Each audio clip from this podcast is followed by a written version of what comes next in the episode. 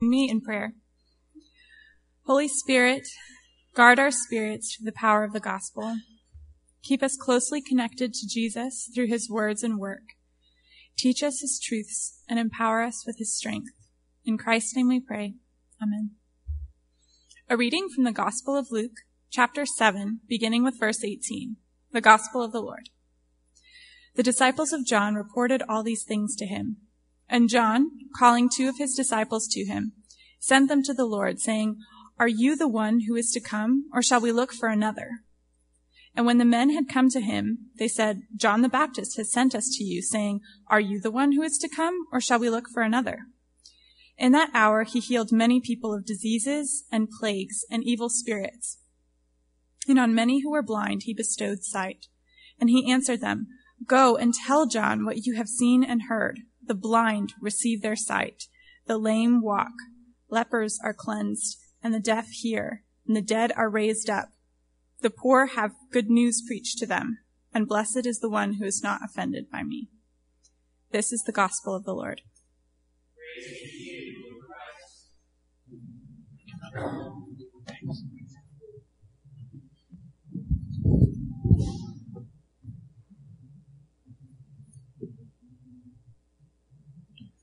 Good morning, Memorial. Sorry. Did I do that? Sorry about that. Good morning, Memorial. Let's try that again. Know, I have a very big mouth and loud voice, so I, I don't need as much volume, I think. If you have a Bible, we're going to turn just a little after that, where that passage was found in Luke 7, we're going to turn to Luke 10. For a, a very familiar story, Luke 10, 25 to 37. That's page 1612 in your Pew Bibles. It's good to be with you all. I was at Grace and Peace for six years, and so we've worked and done things together for many years. It's wonderful to uh, to actually be here with you on a Sunday. I've been here at other times, but it's great to be with you. I want to talk around the theme I'm calling reversing the question reversing the question. And it's actually taken from a line from Martin Luther King Jr. Uh, in his very last speech on April 3rd, 1968, the night before he was assassinated. And then I'll explain the reference when we get into the message. But we want to look at this very, very familiar story, the parable of the Good Samaritan, which he referenced in that sermon, and talk around the theme, reversing the question. I'm going to read God's Word, beginning with verse 25. On one occasion, an expert in the law stood up to test Jesus. Teacher, he asked, what must I do to inherit eternal life? What is written in the law? He replied. How do you read it? He answered, love the Lord your God with all your heart and with all your soul and with all your strength and with all your mind and love your neighbor as yourself. You have answered correctly, Jesus replied. Do this and you will live. But he wanted to justify himself. So he asked Jesus, and who is my neighbor? In reply, Jesus said, a man was going down from Jerusalem to Jericho when he fell into the hands of robbers. They stripped him of his clothes, beat him, and went away, leaving him half dead. A priest happened to be going down the same road, and when he saw the man, he passed by on the other side.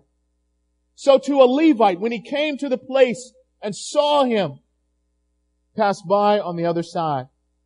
But a Samaritan, as he traveled, came where the man was, and when he saw him, he took pity on him. He went to him and bandaged his wounds, pouring on oil and wine. Then he put the man on his own donkey, took him to an inn and took care of him. The next day, he took out two silver coins and gave them to the innkeeper. Look after him, he said, and when I return, I will reimburse you for any extra expense you may have. Which of these three do you think was a neighbor to the man who fell into the hands of robbers? The expert in the law replied, the one who had mercy on him. Jesus told him, go and do likewise. This is God's word. Let's go to God in prayer. Father, your word is so good. We thank you for it. It testifies about itself that it's living and active and it's sharper than a double-edged sword. Which means, Lord, thankfully, it's able to get beneath the surface with us. It's able to get to our thoughts, our minds, our attitudes, even our own hearts. And so we pray that you might do that in the time that we have together this morning. We pray that you would do that by the power of your Holy Spirit. Lord, we confess that we can't even understand the words that we read unless your Spirit illumine that understanding. And Lord, we certainly can't live it out unless your Spirit fill us with power. And that's what we're asking for. Holy Spirit, come. Be poured out on your people today. Move in us, fill us, so that we leave different people than we were when we came in. Empower us to do the things that we talk about today for your glory. We ask all of this in Jesus' name. And all God's people said, Amen. I mentioned before, uh, Dr. King was in Memphis, Tennessee, April the 3rd, 1968, and he was there for a, a sanitation workers strike. He was there. They were being treated very unjustly by the people there of Memphis. And so he was there on their behalf to lead a demonstration. And a lot of people know the ending of the sermon, right? If you go on YouTube and you Google it and you, and you look it up, you say mountaintop speech because that's the way it ends. I've been to the mountaintop and that's the most famous part of the speech. But about 10 minutes before he gets to the end, he refers to this parable in an amazing and powerful way. One of the things he says, he says, listen, in the story, you see the priest and the Levite. They see the man left for dead there in the middle of the road and they ask themselves a question. They say, if we stop to help this man, what's going to happen to us?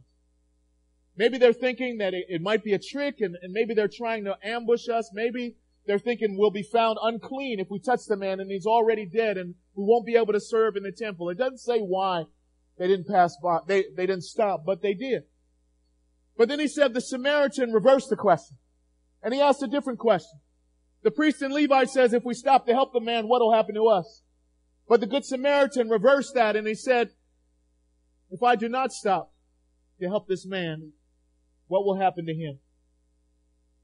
And then he turned to his congregation and he said, that is the question before you tonight. The question before all of you who've come is not if we stop to help the sanitation workers, what's going to happen to us? The question for us is if we do not stop, what's going to happen to them? You called them to reverse the question.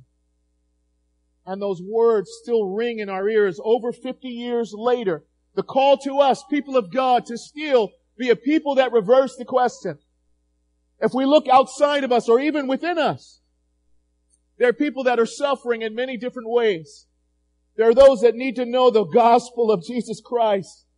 There are those that are suffering from poverty, from injustice, from ridicule, from being shamed, from oppression, from violence.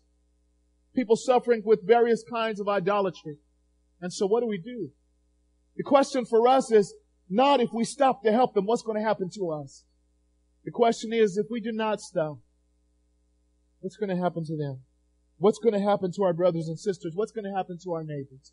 And so how does the passage help us with learning how to reverse the question in our lives and in our ministry? Well, it's going to pose three questions that we're going to ask and, and attempt to answer in our time together this morning. The first question is this. Where are we really seeking our justification? Where are we seeking our justification? What do I mean by that? Well, let's get into the text. I pull that from verse 29 in the text because remember, it says that the man who had come to Jesus, it said that he wanted to justify himself. And so that's why he asked Jesus, who is my neighbor? Now, what does that mean in a biblical sense? What does it mean? It means to be declared righteous before God in the sight of Almighty God, the ultimate judge. Well, how does he want to be declared righteous? Well, we have to go back in the story and look. Go back in verse 25. It says this expert in the law, and this is an expert in biblical law. He comes up and it says here he stood up to test Jesus. And that word that's translated test, it's the same word if you go a few chapters earlier in Luke 4 when it talks about Satan testing or tempting Jesus in the wilderness. That's the same word. That's the same spirit that this expert in the law is coming to ask Jesus this question. Why would he come to him that way? Because he's trying to expose Jesus and say, this is really not a man who cares about God's word because look at who he hangs out with. He could not be concerned about being holy and following God's word and spend his time with all these unclean people. Oh, if we would be charged with the same thing. They said there's no way that, that he can be this person he purports to be.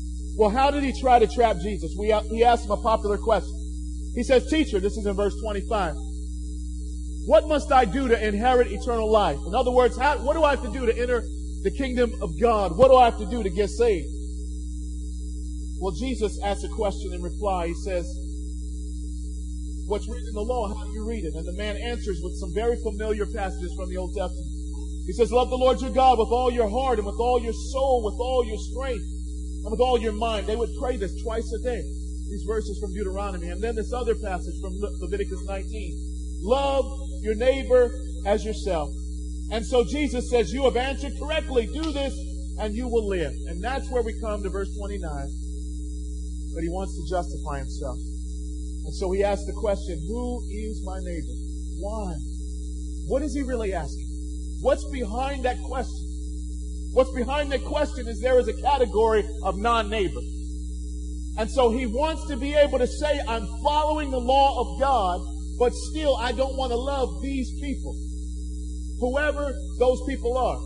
But so what, rather than have God's word come and exegete me, and change the way that I'm living, I'm going to try and change around the meaning and interpretation of God's Word.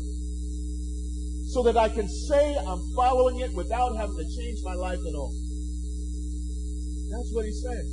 That's what he's doing. Why? Because he's seeking his justification in the wrong place. He's seeking it and trying to follow God's word perfectly in his own strength, in his own power. What about us?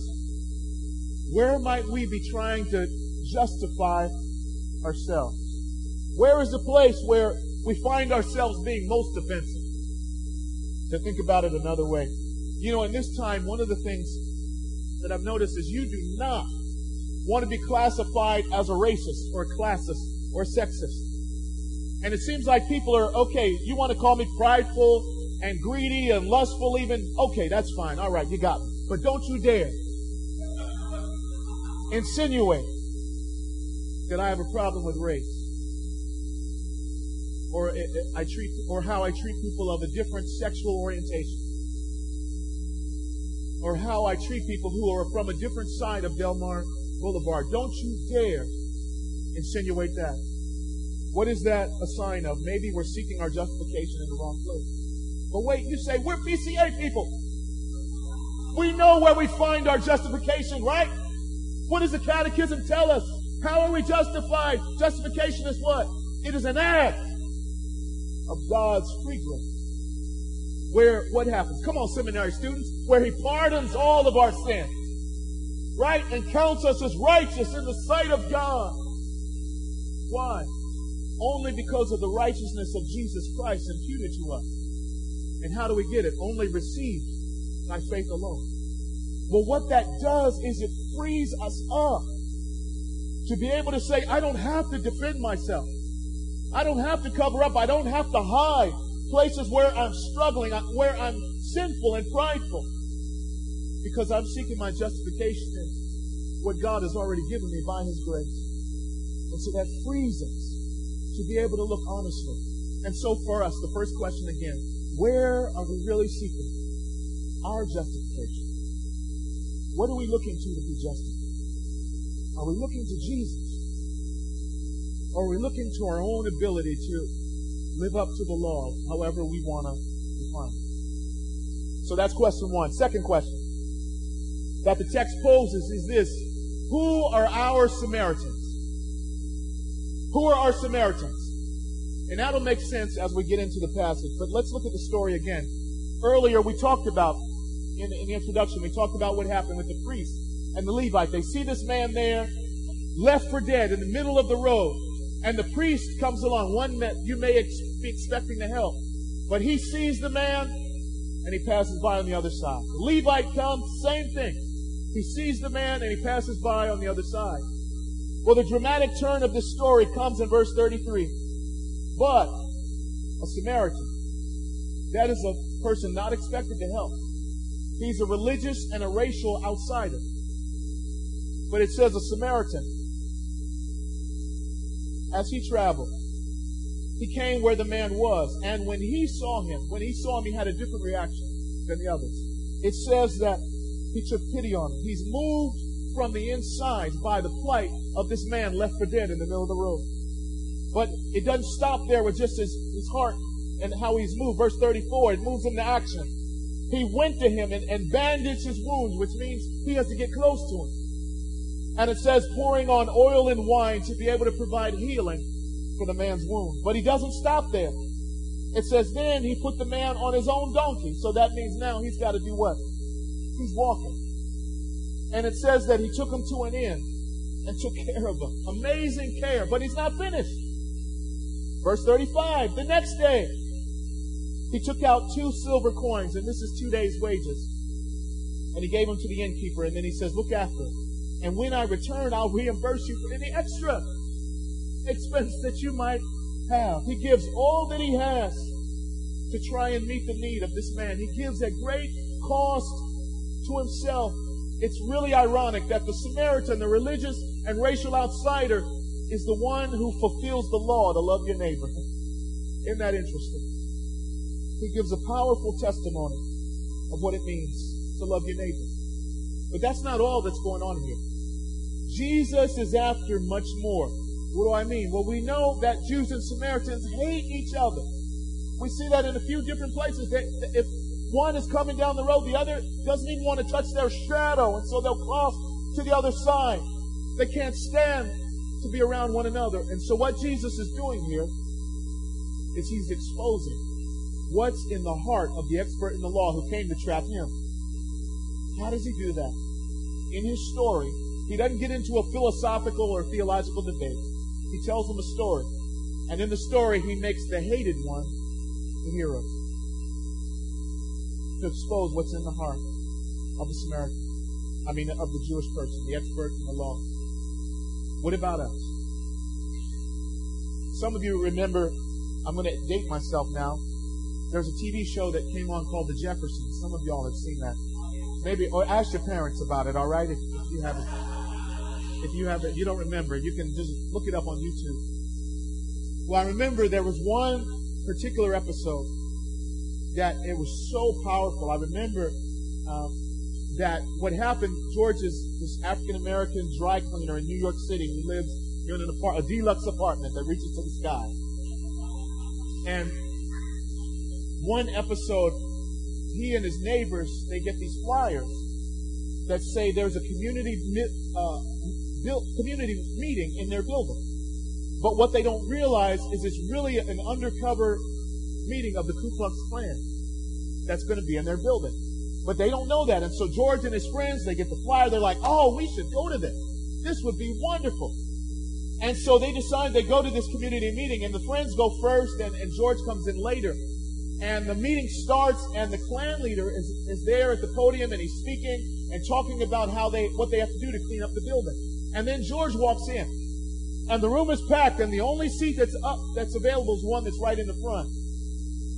And so George, this African American, short, loud-mouthed guy, comes walking in and sits right up in the front. And the Klan leader looks at him and he looks at his assistant. He's like, "What in the world is going on here?" But his assistant's like, I, I don't know. Just go ahead." And so he begins to speak, and he says, "You know, we need to do something about the riffraff in our building." And George says, "That's right." Klan leader continues, we've got to do something. These people are driving down our property value. George stands up, amen. And then he looks at George, sitting in that front row. And he says, we're talking about you. And then George and the friends, they realize where they are. And what happens is George and the Klan leader start to argue back and forth. And then George is a hot-headed guy. And he takes off his, his jacket and he gets up and he's ready to fight with the guy. But then all of a sudden the Klan leader starts to wobble a little bit and he grabs his arm and he collapses. They're right on the stage in front. And his assistant and his son run over to him and they try and wake him up and they can't wake him up. And they go, wait, is there, is there anybody here that knows CPR? And it's quiet for a second, and then all of a sudden there, there's one hand that goes up. Guess whose hand it is? George's. And so George gets down and administers mouth-to-mouth resuscitation to the family and saves his life. And then the next scene, this Klan leader becomes conscious as the paramedics have come and they put him on the gurney and they're wheeling him out and he's wondering what happened. He, he goes to his assistant, his son, as they're taking him out. He says, what happened? What happened? They said, you fainted. It was your heart. You fainted and, and he saved your life. And the Klan leader looks over and he says, what? He, him? Looking at George, he saved my life? And then he says, you should have let me die. And they wheel him out. And his assistant tries to continue the meeting. But it's really powerful. It's amazing. What happens is everybody there gets up and they all file out one by one. They take the flyers and they throw them in the trash can, including the man's own son. Why? What happened? Their hearts have been revealed. How? By the hated one becoming a hero Exposed the hatred that's in their hearts. And that is exactly what Jesus did in this parable. When Jesus is telling the expert that story, the expert in the law is thinking, all right, a priest comes along, a Levite comes along, and what he's thinking next is someone like you comes along and you're the hero of the story. But instead, Jesus chooses a Samaritan his enemy, someone that he hates, and that person is the hero of the story. Exposing what's in the hearts of that. So again, the question that I asked at the very beginning, who are our Samaritans? Who is it for us? That if Jesus were telling us that story, all right, a priest comes along, a Levite comes along, and then someone else comes along and that person is the hero of the story. That person is the one who shows you what neighbor love really looks like. Who is it for you? Is it a person of another race? Or another side of Delmar? Person of a different age or gender or sexual orientation or political party? Who is it for you? that if Jesus were telling you that story, you'd say, Jesus, no, not them. Anybody but them. Who is it for you? And you say, I don't want to think about that. Well, let's think for a second. Is the expert in the law in a good place right now?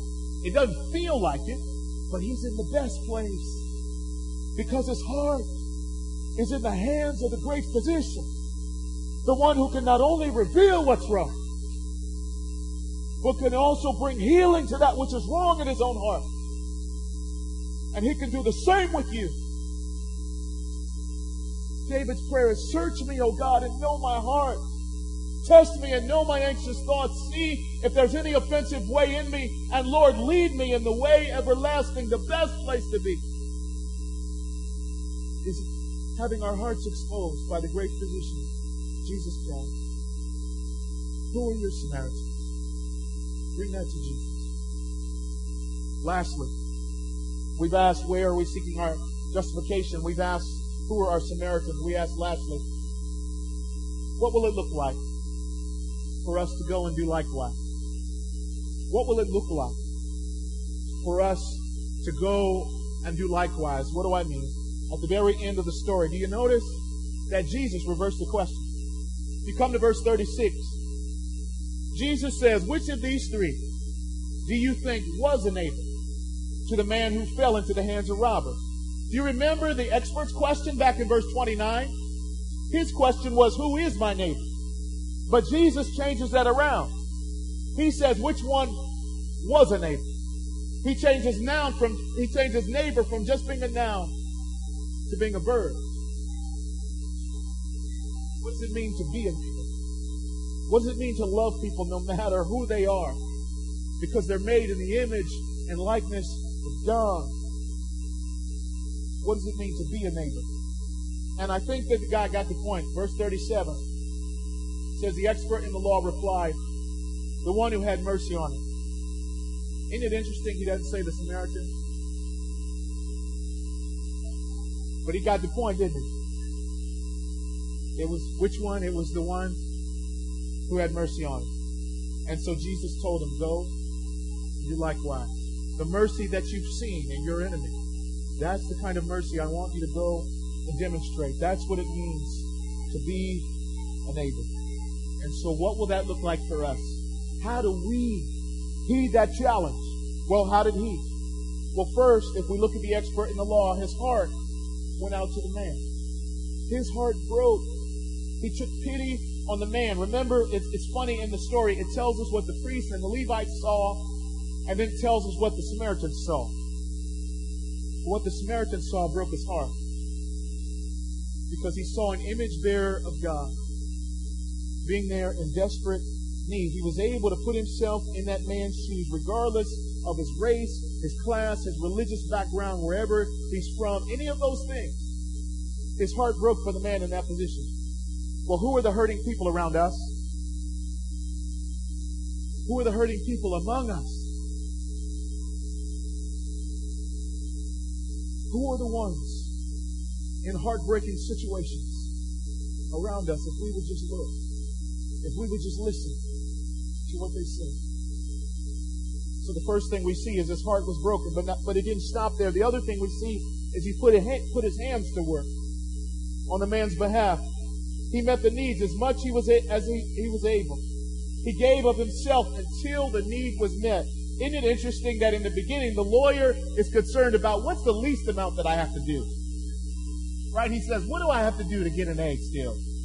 All right, just show me the syllabus and I'll do the least amount possible.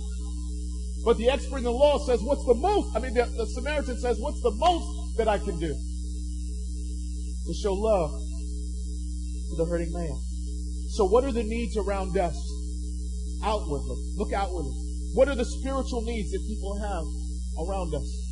What are the needs for community that people have around us?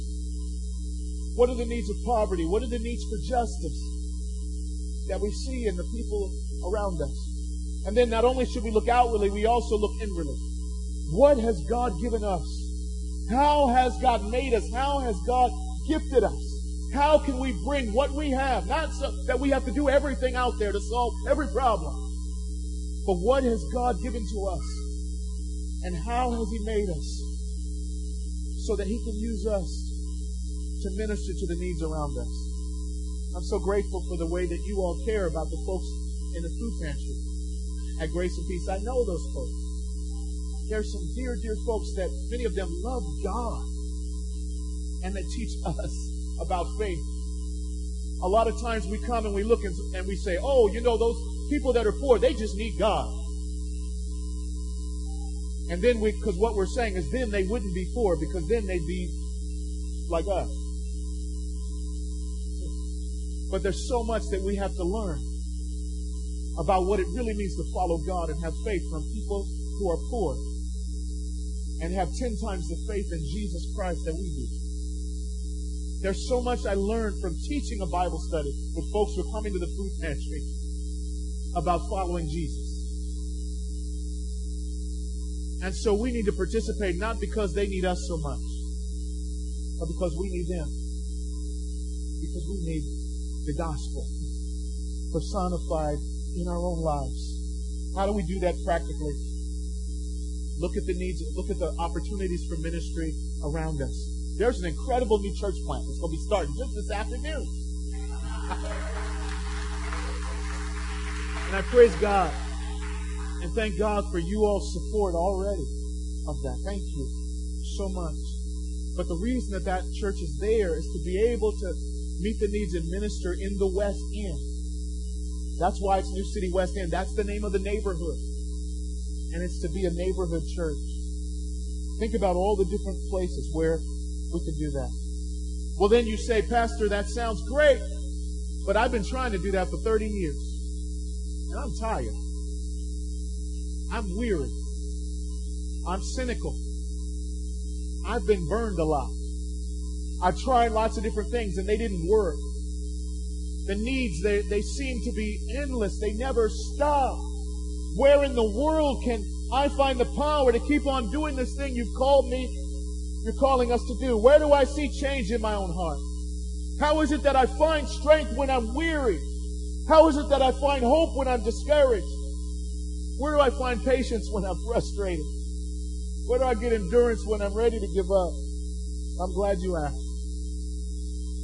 We find it by knowing and continually looking to and by being filled with the Spirit of the one true Good Samaritan. And that's Jesus Christ. The one who had and who has mercy on us. You know, we need to continually remind ourselves where we find ourselves in this story.